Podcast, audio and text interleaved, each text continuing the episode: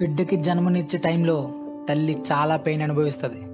అదే టైంలో operation theatre బయట ఉన్న తండ్రి పుట్టే బిడ్డ బాబా పాప బాబా పాప అని కంగారు పడుతూ ఉంటాడు.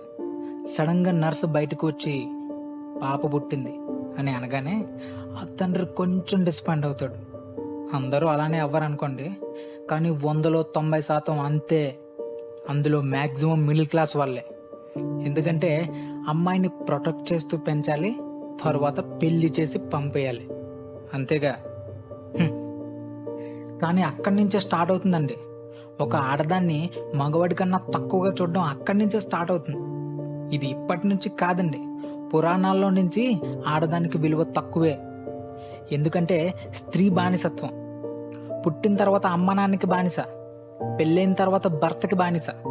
కనిన తర్వాత పిల్లలకి బానిస. అసలు స్త్రీ అంటేనే బానిస. ఆడదానికి విలువ ప్రాధాన్యత తక్కువ ఇవ్వడం వల్లే ఆడది ఏమీ చేయలేదు.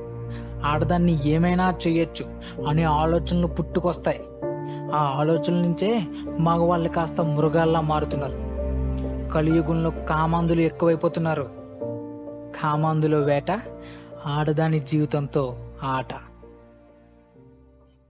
According to national crime record bureau data ప్రకారం టూ థౌజండ్ వన్ నుంచి టూ థౌజండ్ సెవెంటీన్ వరకు అంటే సెవెంటీన్ ఇయర్స్లో four lakhs fifteen thousand seven hundred and eighty six rape cases report అయ్యాయి.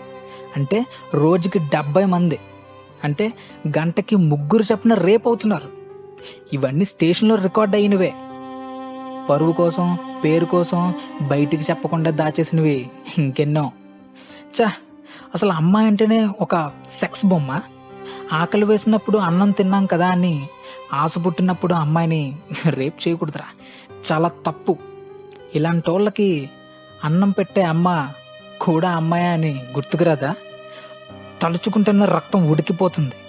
ఇలాంటి వాళ్ళకి అది కట్ చేసేయాలి లేదా దాన్ని ఒక తాడు కట్టి వేలాడదీసేయాలి రంపంతో కోసేయాలి.